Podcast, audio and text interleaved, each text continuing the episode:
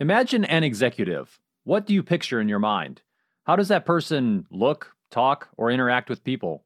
If you're like most of us, some characteristics likely come to mind. These and other characteristics are part of something called executive presence. It's an important idea, but it's also one that can get people and leaders into trouble. In this episode, we discuss. Welcome to the Indigo Podcast, an exploration of human flourishing at work and beyond. I'm Ben Baran of Indigo Anchor and Cleveland State University. And I'm Chris Everett of Indigo Anchor. For more information, please visit us at www.indigopodcast.com. Yeah, so what the heck is executive presence? Can I get it at Costco? I don't know if we can get this at Costco, but uh, we are going to talk about what executive presence is here today on the podcast. We're going to talk about what is the popular understanding of executive presence. We're going to talk about some research findings about executive presence and related concepts. And of course, we're going to talk about some implications for people, leaders, and organizations. So, why don't we jump right into this first piece, which is what is the popular understanding of executive presence? You know, we have done, you know, as we do for all of our episodes, we do some research and you know, looking around there on on, on the old interwebs, there, there's a lot, especially on the kind of the popular side of uh, of the business literature. There's a lot out there on executive presence. Um, you know, we came across a, kind of a cesspool of things. Yeah. So if I if I'm getting my executive presence at Costco, I don't. The, the good thing about bulk. that is they don't sell it in small. Qu- exactly. I want it by the 20, ba- 20 pound bag of Fiesta cheese for tacos. Right. That's right. I want a, a five gallon bucket of executive presence. Kirkland brand.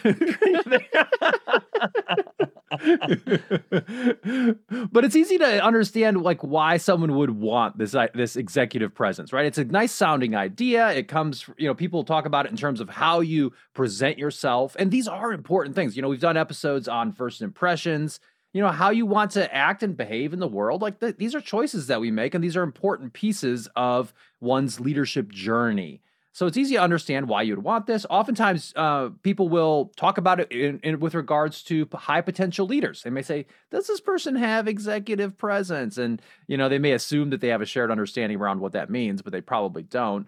I've seen different items in, for example, 360 evaluations of leaders that have had some items around executive presence. Um, and so there's, you know, kind of some popular reactions to this idea, right? Yeah, I think a lot of stuff that drives this is this there's only so much of who you are right now. And then people, like in coaching experiences and stuff we talked is am I up to the task? Am I up to the job? I mean, this is why you can get stuff like people selling magnet braces, uh, bracelets to increase the score on their golf game. There, there's a whole host of um, I rub fish oil on my elbow on Tuesdays to make my karma good or something. Um, power poses. I'm about to go out and do a big public speaking event, and I want to exude magic right at this moment. This is a level of magical thinking. And and it's from where I am versus being concerned about what I'm able to do. Maybe life or circumstance might ask me to write a check that I can't cash, right? Mm. And and so it's ideas of you need to look a certain way. Oh mm-hmm. Oh my gosh, you know, I, I gained 30 pounds during COVID and and now I'm going back into the office. I need to look like an executive or or um I maybe I'm coming up and I don't have money to buy the nicest suits that the other VPs have or something like that, right? I mean, this is like high school stuff, but it still persists, right? Sure. How you talk. It, yeah. Do, do I do I sound a certain way because I wasn't raised in a family that went to the Ivy League or something? Right but it's not completely irrelevant. And we will talk about kind of why this matters. And there is there's at least a little bit of scholarly research on this. Um, I don't think there's anything necessarily wrong with the idea that we expect certain things out of our leaders, so we expect certain types of behaviors. It can get us into trouble though. And it certainly can vary from organization to organization. Some organizations have different expectations around what it means to be a leader and what types of behaviors leaders exude and all of those types of items. Um, and this brings us to this idea of implicit leadership theories. So, we all, because of our experiences, our upbringings, our organizations that we've been members in, we have these preconceived notions about what effective leadership looks like. So, for example, maybe we think that being a leader, being an effective leader, is about being uh, decisive. It's about speaking loudly and with authority and standing up straight, looking like they know what they're doing. These are very common types of preconceived notions. And again, these there's some reality perhaps that these are based upon. However, it could be completely off, right? Maybe you're in a circumstance where those types of behaviors are not what effective leadership is. And then you might be discounting someone who doesn't do those types of things, right? Yeah, you you may not even know what a real leader looks like. You may not have really seen one. Yeah. Based on like the literature versus so and I like to think of this in the term like what who's the ideal man, Ben? Is it is it John Wayne or Bill Gates? Probably, you know, not. right? Like, yeah. is it buffed, six packs, abs? Arr! Probably not in the new economy of the future where sitting in a cubicle being being wicked smart might pay off a little bit more. Mm-hmm. But which one might get more of the ladies? I don't know. Those ladies may have, you know, all kinds of ideas. This is the thing. When you ask somebody to give, you know, be more of a man, you've probably heard that a few times in your Never. in your life. Never. No, I, no, no one's ever said such it. a man. No one's ever said it to me. You're such a. But these ideas of we don't know what that looks like, and it's the same thing with leaders, mm-hmm. right? What's the ideal woman? You know, mm-hmm. the with everybody has a different answer to this, and most of them are just kind of on what's preconceived in their mind, right? Versus what the literature says. Like, right. so the popular ideas, right? We're talking need to look a certain way, how you talk, you know, how, can you work a room? Like, look at that person. They just have such charisma. Everybody's so happy to see them. Uh, taking charge. We're going to take this hill. You know, these ideas of, and, and some people want a more collaborative leader. Oh, yeah, this leader, it's a real good leader. They really listen. And other people is, no, we need somebody that just takes charge, makes a decision, and gets there. Well, how are they making decisions if they're not talking to people? You see, I mean, it's like you said, it's a cesspool, it's a primordial ooze of ideas that, you know, oh man, we need Well, I mean, here's the here. thing sometimes they might be spot on, sometimes they might not. So you can roll the be, dice right. in Las Vegas and sometimes get the right yeah. number. every clock, every clock is uh, even a broken clock is is correct twice a day, right? So um, I, I, think we have to dig deeper into this idea of executive presence because it is so freighted with different ideas around what it means to be an executive, what it means to be a leader, what that person looks and acts like. So we got to dig deeper into this. Um, it's not just a look; it's it's a little bit more than that. So let's move now and talk about some of these research findings around executive presence and some related concepts. And I'd first like to caveat this by saying that there's not a ton of research on this. Actually, uh, there is some, and there's a good article that we came across by Gavin Dagley and Cadeyrn Gaskin in Consulting Psychology Journal. And this article was titled Understanding Executive Presence Perspectives of Business Professionals. And in this study, they interviewed, it was a qualitative study. They interviewed 34 business professionals. They analyzed everything they said about executive presence and had a bunch of themes that emerged. And it is helpful because it, it starts to at least put some categories around what people think about when they think about executive presence. So let's talk through some of those. Yeah. So one of the things is talking about how do you even evaluate how are people thinking about other executives, right? On this idea of executive presence. And they kind of had two, you know, food groups here. One is initial impressions.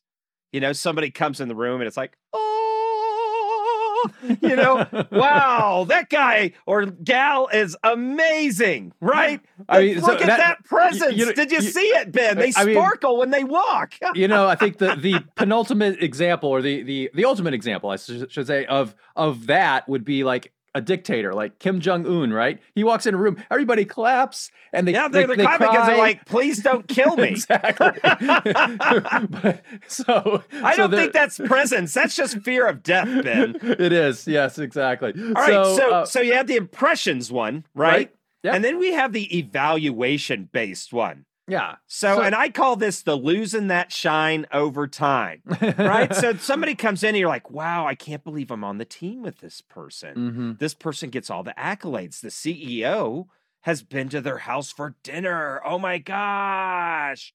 And then you start to see it's like, wait, this guy like wears white socks with his suit. Um, which which is or this or this person has no intelligence and can't do their job, right? Yeah, Um, this is so- uh, all looks, no substance. He's like, hey, could you do my work for me? I need to go over there and look good because what I'm good at doing is looking good. Now, you mentioned this as losing that shine over time, but it could also be that you're getting some shine over time. If maybe you are um, a little bit under expectations in terms of some of these initial impressions that you give or that a leader, um, you know, gives, but over time, they're, you know, they come off as super competent. They're actually delivering on things. They interact with people on a in a very productive way, and they actually do gain more um, more perceptions of credibility and so forth. But let's run through these. So the uh, the ones that are more formed through initial impressions, because I think these all are important. I don't think that if you aspire to be in a a, a position of um, of authority, a, a higher position in an organization, if you you know are willing to have that exposure as a leader in an organization, I do think you should think about these different items. Um, it's not going to hurt you to think about, for example, number one, your status and reputation. Like through your career, you build a reputation. And when you go to another job, people are very curious about this person. They might kind of look into well, where did this person come from? What did they do? Oh, I knew this person from another job, or I know somebody who knew this person and worked with them. And these types of things can either help you or hurt you as you start that initial job. What do you think about that? Yeah. So they listen, first impressions matter. There's tons of data on it. Now, the good thing is you can redeem yourself after first impressions, but it's way harder, right? Yeah. So you should practice first impressions, right? Mhm. Because Use this to your advantage if you that means getting out there more, Yeah. volunteering, going and getting involved with a nonprofit or getting on the board of a nonprofit. I mean, first of all, Ben, we deal with nonprofits all the time that are like, man, we can't get board members to show up Mm. because they have busy work lives. So if you can Right. get involved with a couple nonprofits, generally senior executives also sit on those boards. And you can kind of, it can rub off on you. You can practice your status and reputation building. You can practice, you know, how you talk to somebody initially. If you're doing public speaking, sitting on boards, getting out at industry events, you know, you can strike out a bunch right. and get better, right? Right. And, And, so none of that's going to hurt you, especially if you learn from it as you go through it. So status and reputation is important. The next identified characteristic that came from this study, and this is again in that initial impressions category, is physical appearance. So, you know, there, there are certain things that we can change about how we present ourselves to the world, and there are certain things that we can't change about how we present ourselves to the world. But there's probably there are probably norms and expectations in your industry, in your organization that you can use to your advantage, right? You know, it probably doesn't hurt to show up to that first those first times on the job in clothes that look decent on you, right? Uh, That can't hurt you. yeah. So, I mean, just work on, do what you can with what you got. And this Right. resonates with me because I've never been that kind of, wow, look at Chris Everett over there. I want to look like that person one day. You know, I've had friends that, you know, they, man, how are you always on trend somehow? They just are. I'm not gifted that. I have to really work at that, that side of my life. Thankfully, in the business environment we inhabit, Ben, dressing is a, not a challenge. You know, you got to have pants, you know, that kind of thing.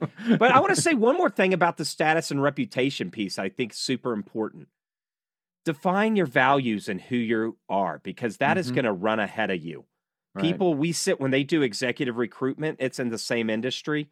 Hey, I don't know this guy. I'm going to call my friend Fred. He knows somebody that knows him.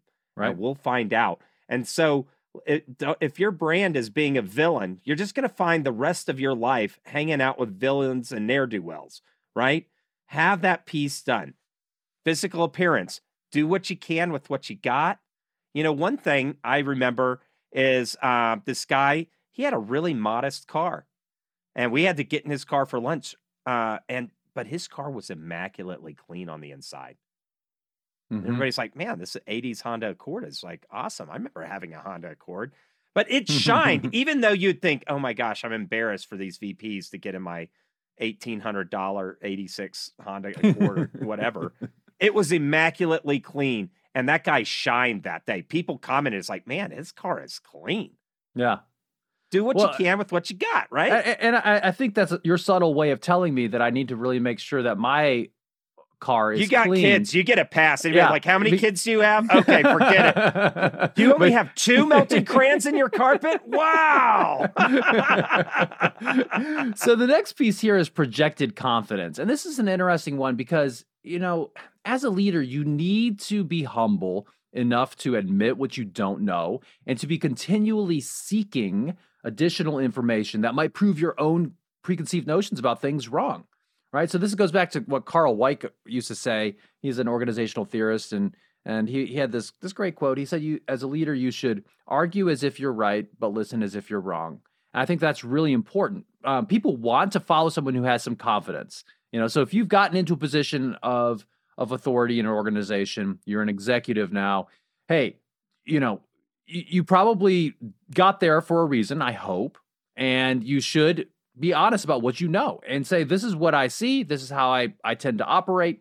and give people that confidence that hey we're going to give this person a shot right this is again again about those initial impressions as you move forward you have to continue to provide confirming evidence that you're um, that you're learning that you're you have a sense of direction that you are competent um, but that projected confidence does matter um, and it ties into the next one here which is about communication ability i i just you know speaking and writing these are very important skills and the more that you can master these early in your career, uh, the better. You know, go to Toastmasters, um, learn from people around you, whatever you've got to do to get better at communication, because people really do uh, pick up on this. Yeah, and here's another way that uh, projected confidence ties into communication ability. Things that you look, if somebody comes in a room like, "Hi, how you doing? How are you doing?" I'm blah, blah, blah, blah," that person's not relaxed. And that guy could be super knowledgeable, right? And just excited, but that doesn't help them curate that perception of confidence.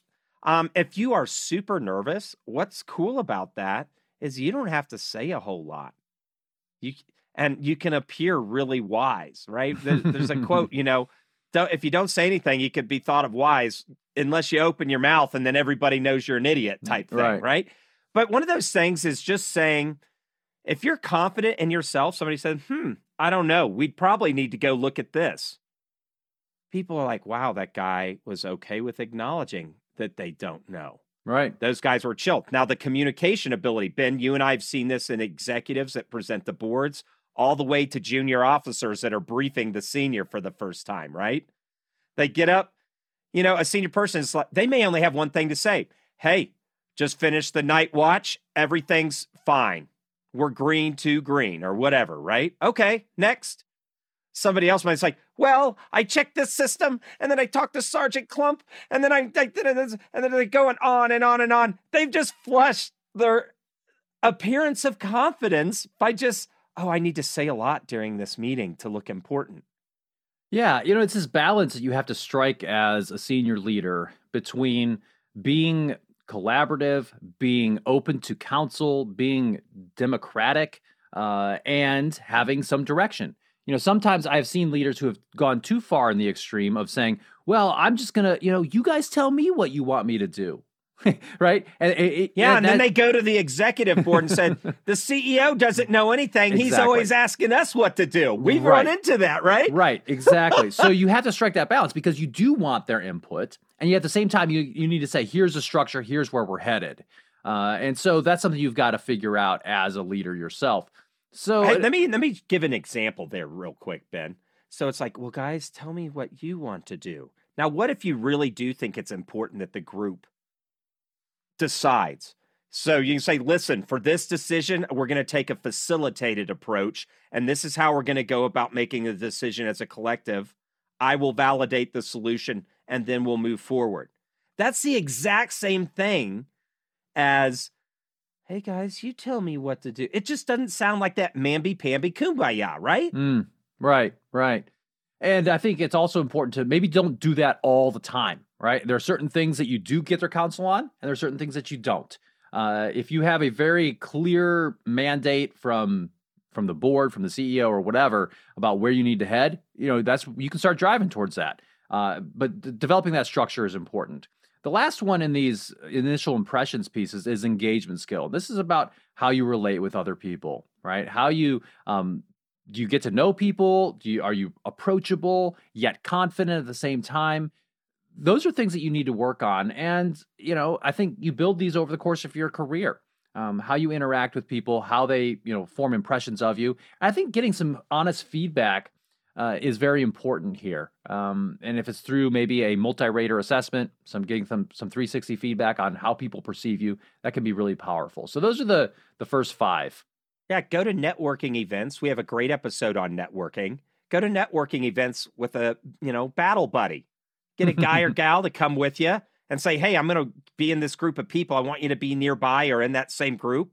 And then we can give each other feedback. It can be as easy as that. It doesn't have to be high tech. Tons of good articles on how to be engaging, but also the willingness to let somebody float into your circle and float out. Sometimes mm. somebody's super busy and not ready to be connected with at that moment.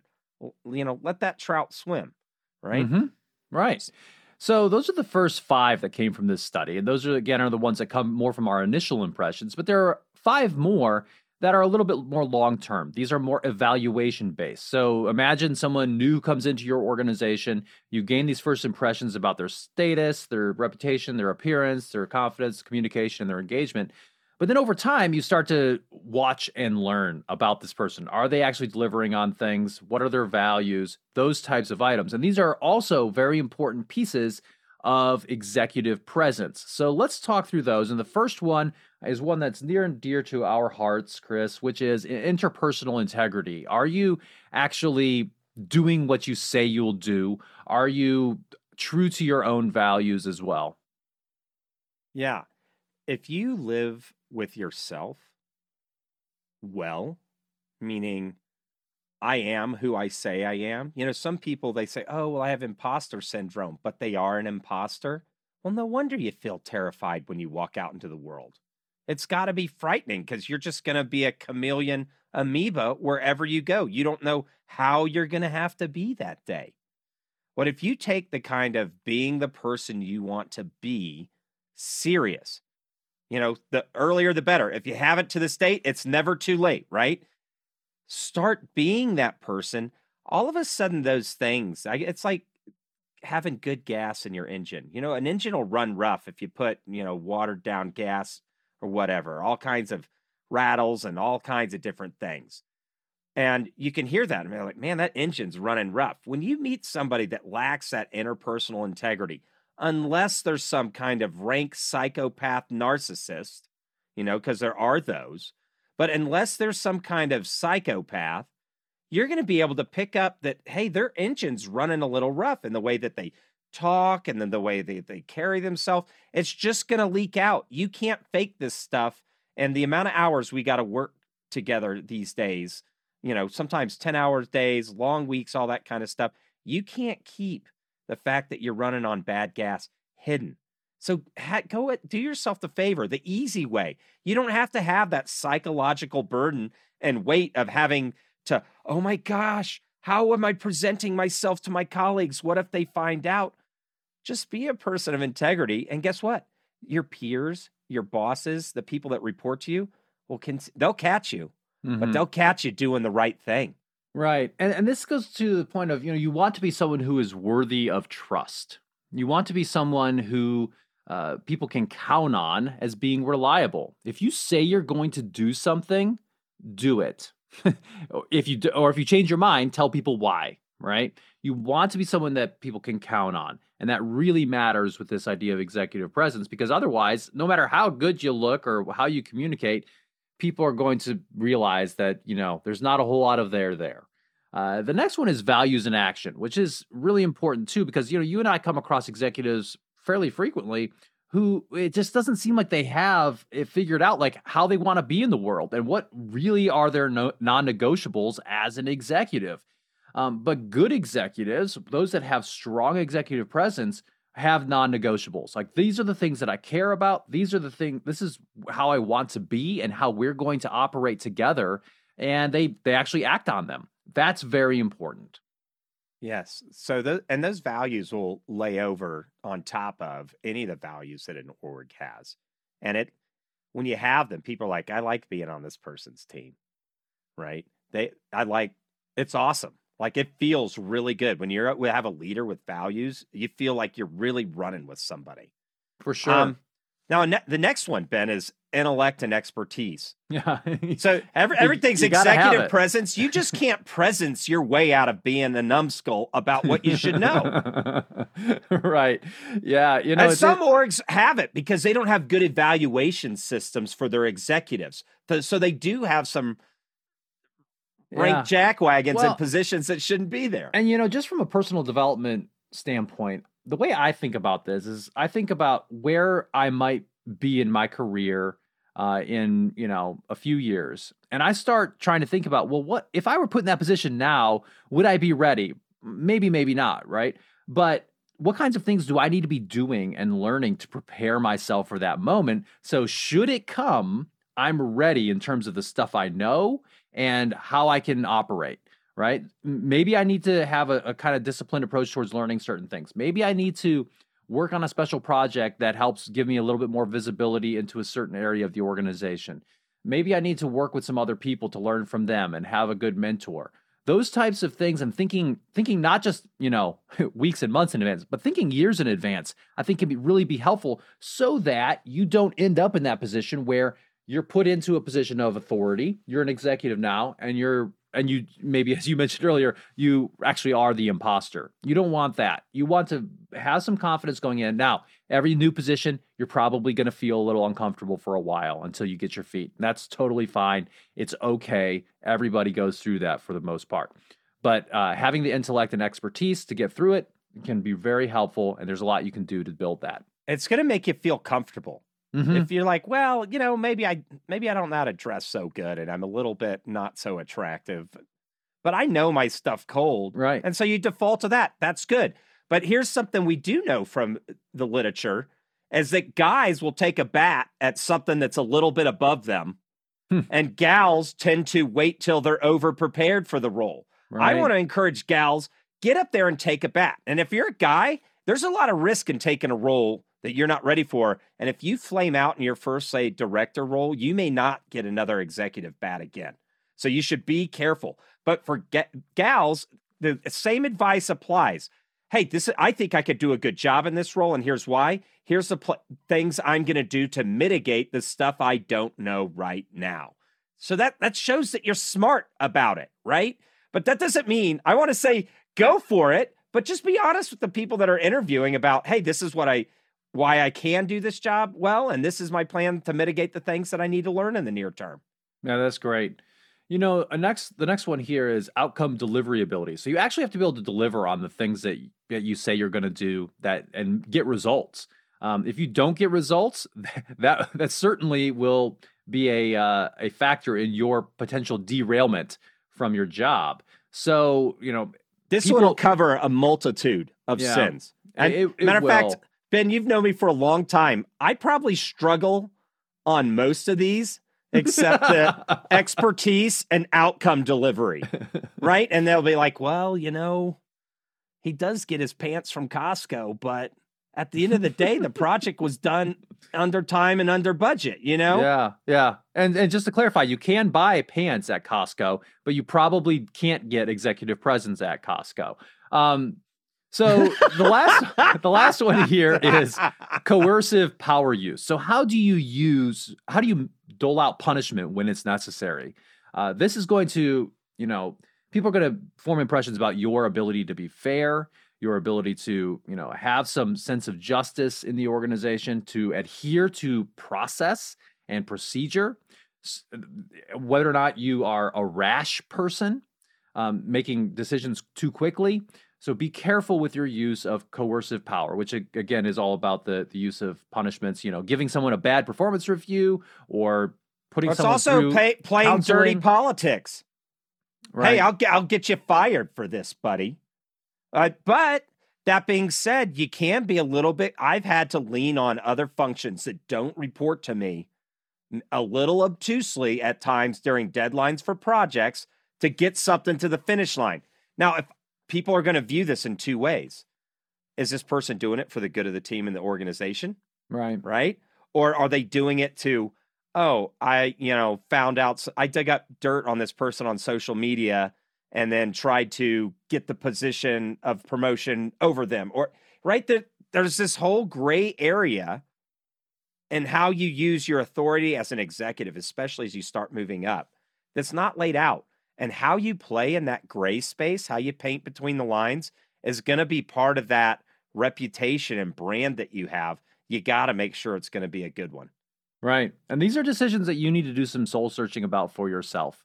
Uh, at, at a certain level, it's not about, oh, I'm just going to look around and see how everybody else is acting and act like them, because that may or may not be appropriate for you. It may not be, you know, it might be a style that's just outside of how you feel comfortable. Um, it could be wrong. It could be not what the organization needs.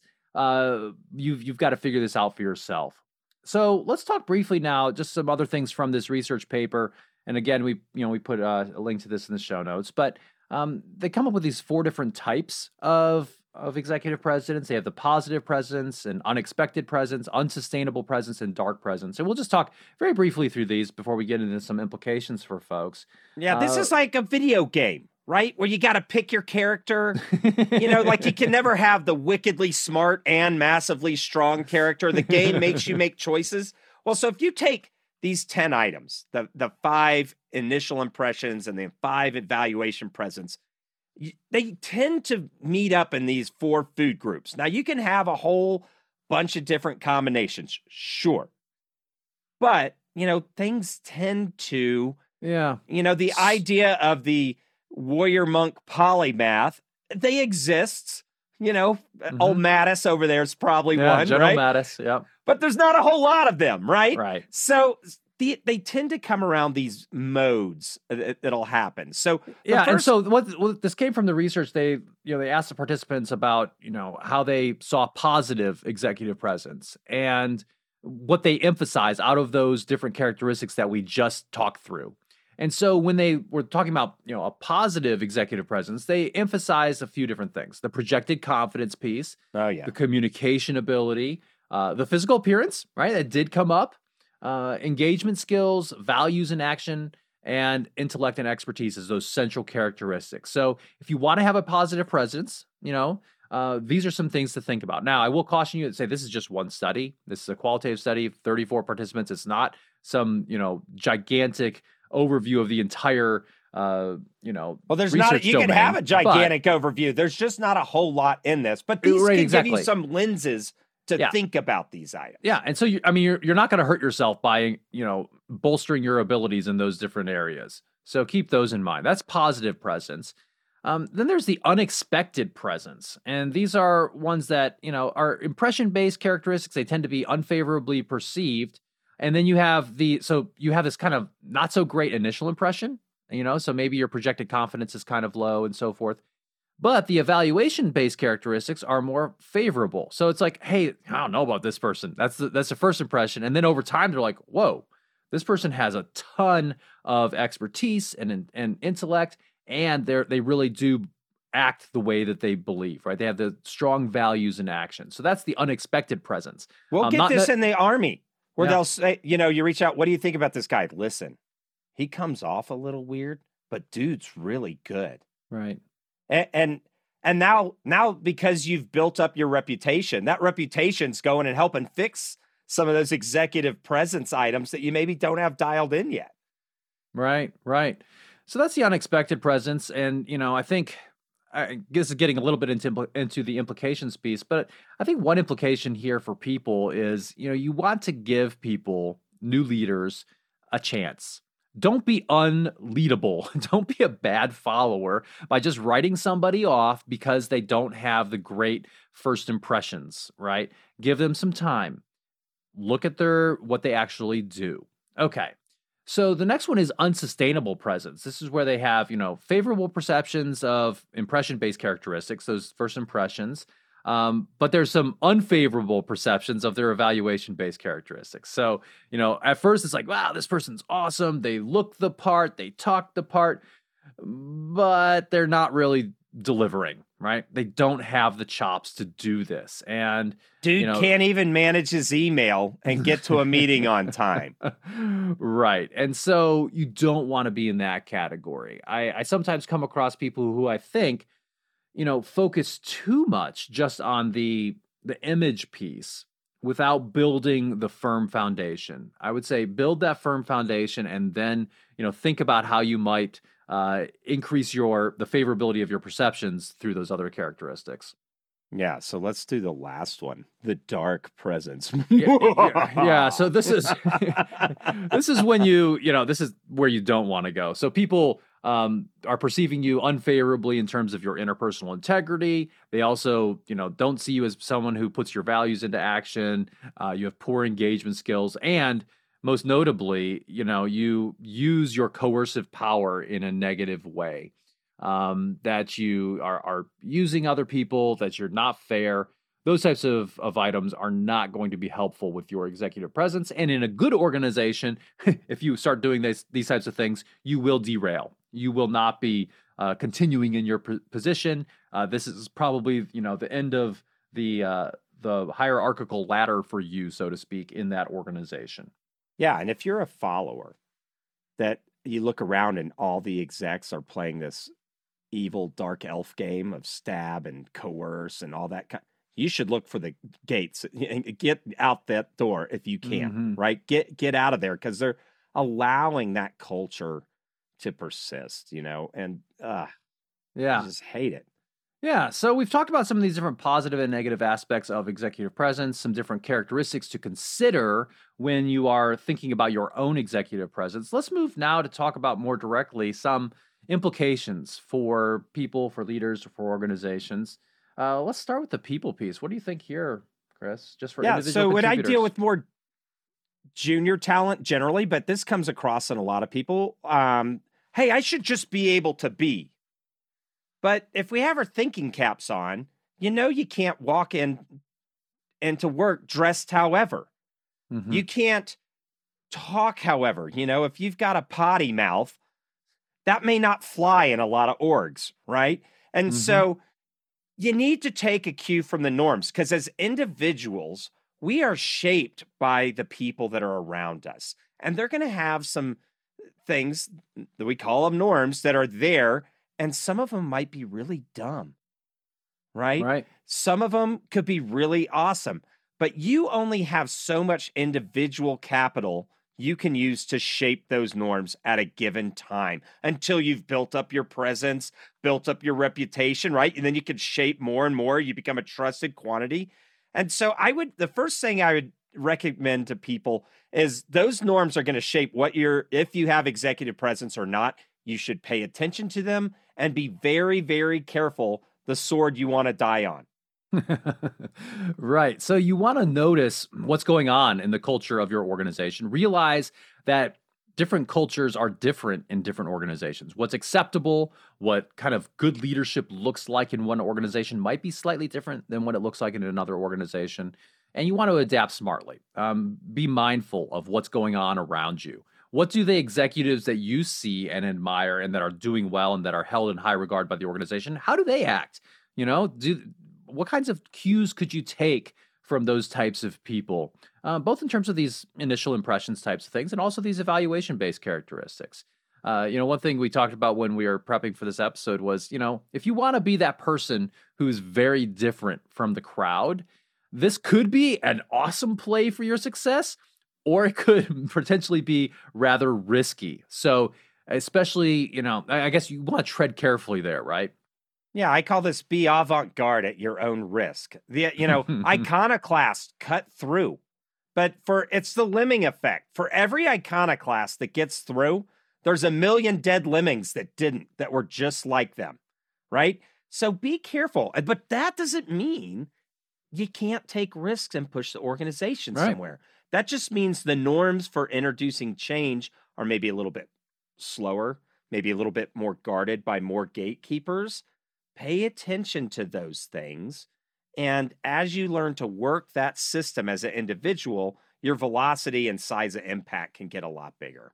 Right. You know, if there's organizations are kind of like, um, kind of like a, a, an organism, right? That tends to reject a mismatched organ, right? You know, if if you have a, a kidney that coming from a person of the wrong blood type or whatever, I'm not a surgeon. I'm not that kind of doctor. But anyway, um, and it's it's the wrong type, your body will naturally reject it. Well, similar things happen in organizations.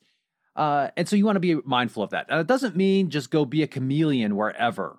Uh, and in fact, sometimes organizations are looking for someone to shake things up. They're looking for someone who is thinking differently, especially if you're an outsider coming into an organization. Uh, but you you want to be careful, right? If they're looking for that and that's why you're hired, that is your mandate is to be different. Okay, right? It's just rare. So you want to be mindful of the the cultural landscape that you're walking into. Yeah, and you know, I think about this as a career narrative, right? Yeah. How do you want to do this? So, first you want to be competent like really confident. So you got to develop those strong technical skills and knowledge depth and and get competent in in different types of skills and areas of knowledge that other people want that they can use, right? That, that's going to make There's you marketable. There's only so many Sumerian pottery experts that are needed on this planet.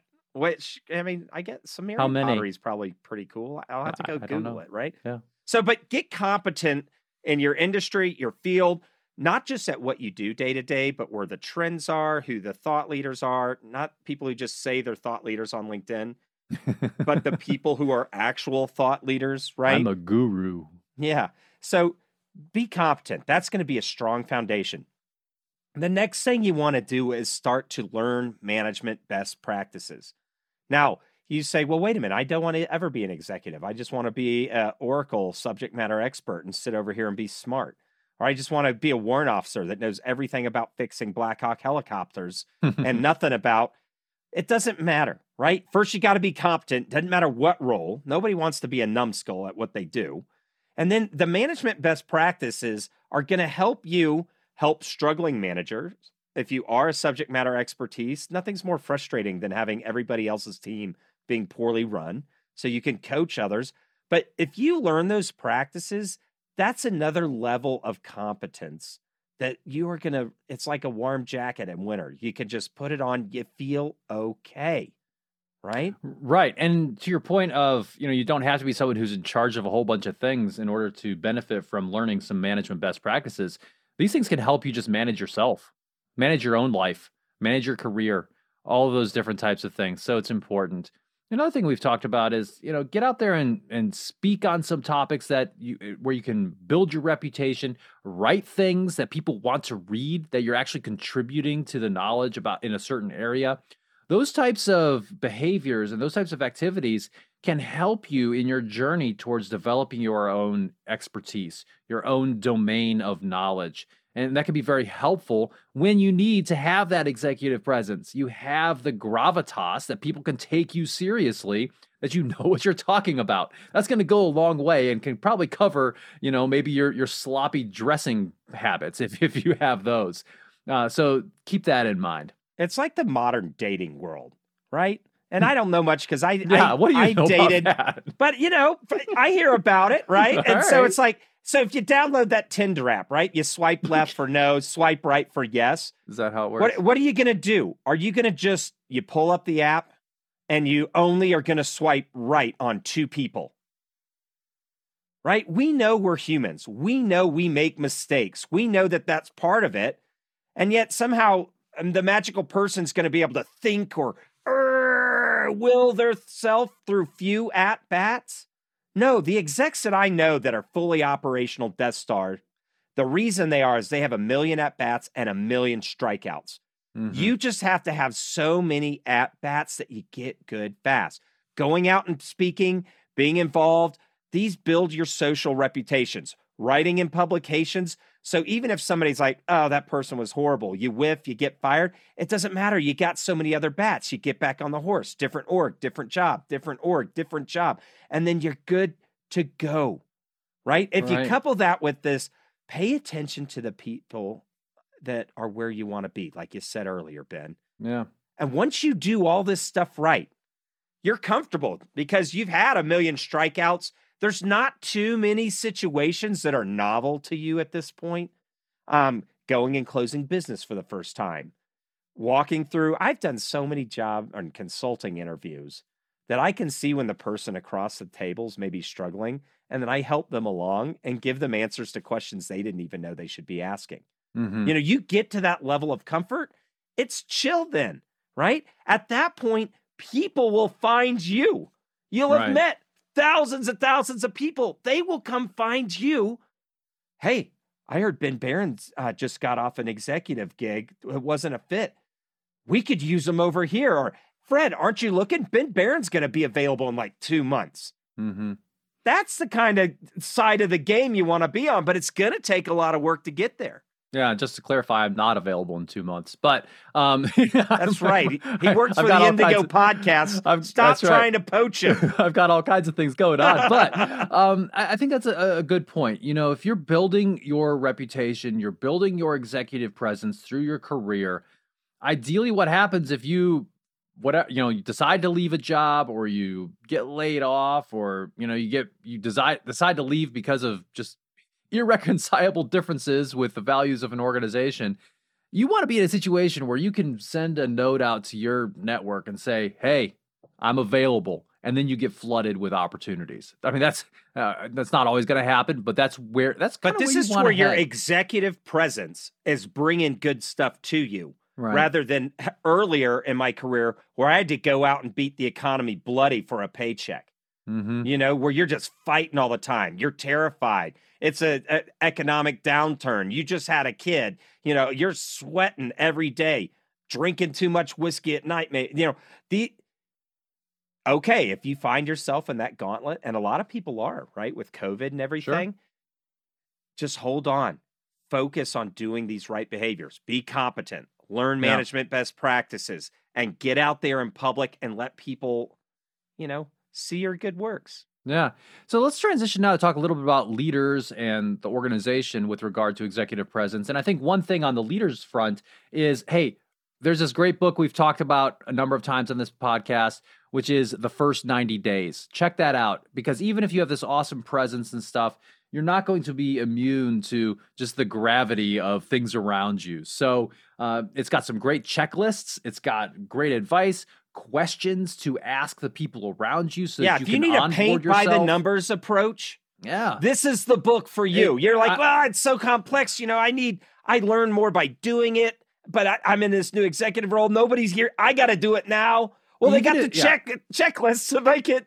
It's like a good friend that's whispering in your ear. Hey, Right. now do this next, and you'll be awesome. Right.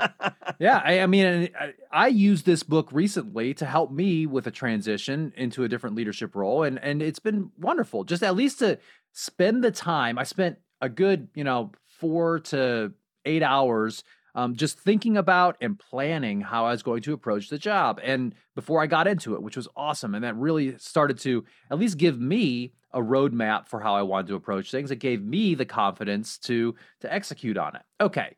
So what else about leaders and organizations? I think the first thing here is, you know, be careful with your snap judgments and those implicit leadership theories. If someone comes into your organization and maybe they don't have they don't exactly meet what you had in mind, especially in terms of how they look or maybe how they talk, um, wait a minute, right?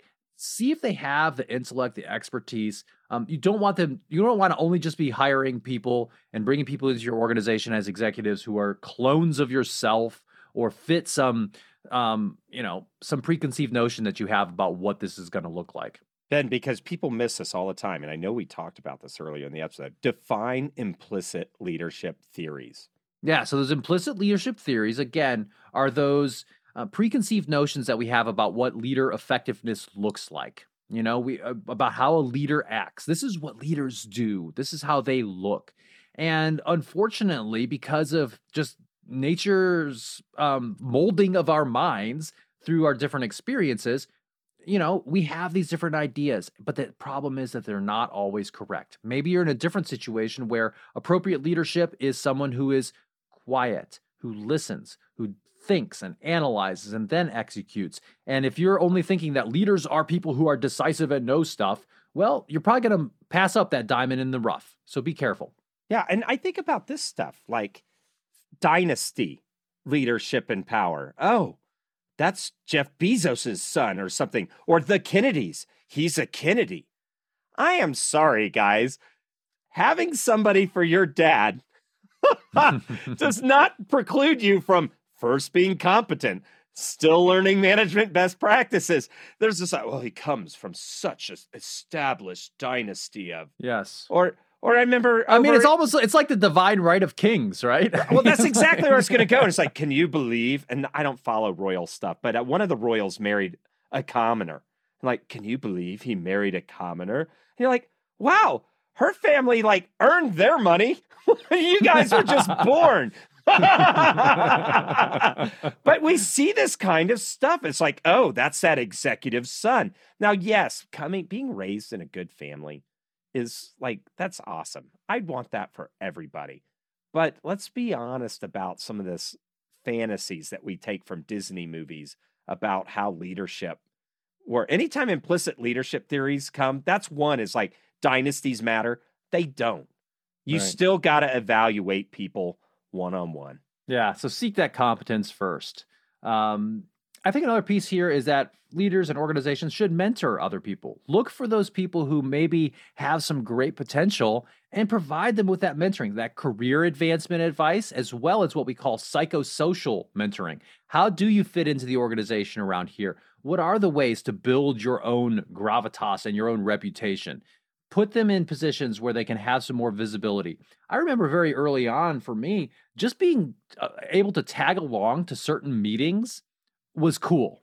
And it was, I appreciated it because you get to hear different conversations. You get to see how other senior people um, interact with each other. You get a broader awareness of what's going on, and like it, it's this idea of kind of being sponsored by somebody. It's like you know the senior leader brings you around and says, "Hey, this is Ben, and here's some cool things that he does. He's a great asset to, asset to our team." Starting to introduce you to the broader organization and building that credibility early on. So do that for the people that really deserve it in your organization. Yeah, and as an individual, get good at mentoring, yeah. right? So, like in the army, they say, "Here's your team. You're assigned." and you're now here's your mission. Oh, gee, sir, that's a good mission and everything. But you see the squad of numbskulls you gave me?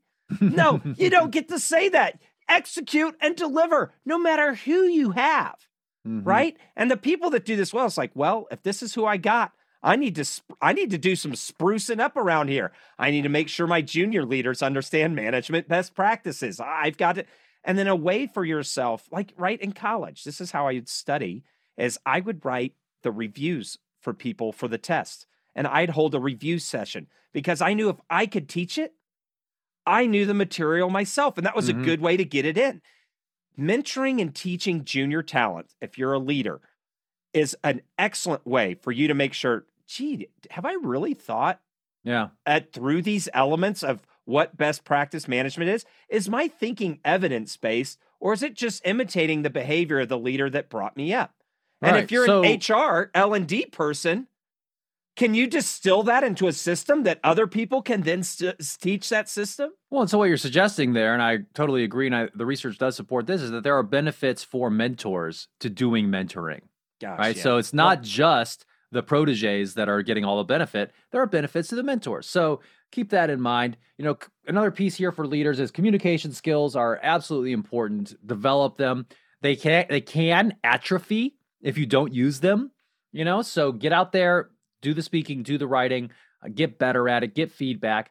And including this in your leader development programs as an organization certainly can be helpful so that people can develop that executive presence and get that real feedback. Feedback. I remember some of the best um, classes that I took in, in college. So I was a double major in political science and communications studies, and in my communications track, I, I, I kind of focused on. We had different areas we could focus on. Mine was rhetoric and performance studies, and so um, you know, I took classes, several different classes. Did you I, like watch the Hitler speeches and stuff like that? No, no, we didn't do that. didn't, didn't do that. Because they always we- talk about that in the documentary. Look at how he's doing the magician hands. yeah so no but we did i had several public speaking classes where every single um you know talk that we gave in class was videotaped and then we would watch it later um and give ourselves you know we could critique ourselves and see what we're doing. I took a broadcast performance class where we had a teleprompter and did stuff and i learned about how you can manipulate your eyebrows to make different points. Anyway um cool stuff there right? But i think getting that feedback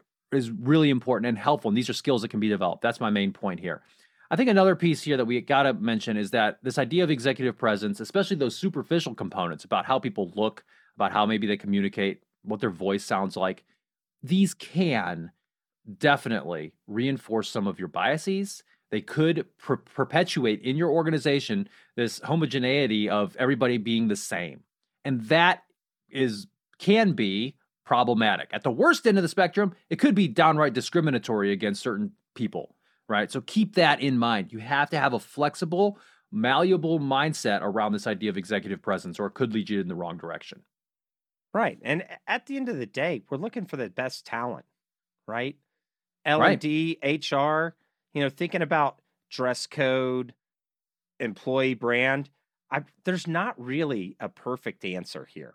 But if you just let it happen by accident, that is the one wrong answer. You need to have some conversations and, and treat those things with deliberate uh, deliberation and care. Awesome. So today on the Indigo podcast, we've talked about executive presence. I don't think you can get it at Costco, but you could go check anyway. You can get pants there, though. At least that's what Chris does. We talked about what the popular. and, and apparently, if you learn how to dance your eyebrows, you can tell people on TV what you're really thinking. maybe, maybe I don't know. We also talked about this popular understanding of executive presence. We talked about some of these research findings uh, about executive presence and some related concepts, and of course, we talked about some implications for people, leaders, and organizations. Thanks for listening to the Indigo Podcast. If you like this podcast, please consider helping us by rating us on Apple Podcasts or wherever you listen, telling your friends about us, having us on your podcast, or mentioning us on social media. Our website is www.indigopodcast.com, where you can access more information about us and this episode. Thanks again, and we look forward to talking with you again soon.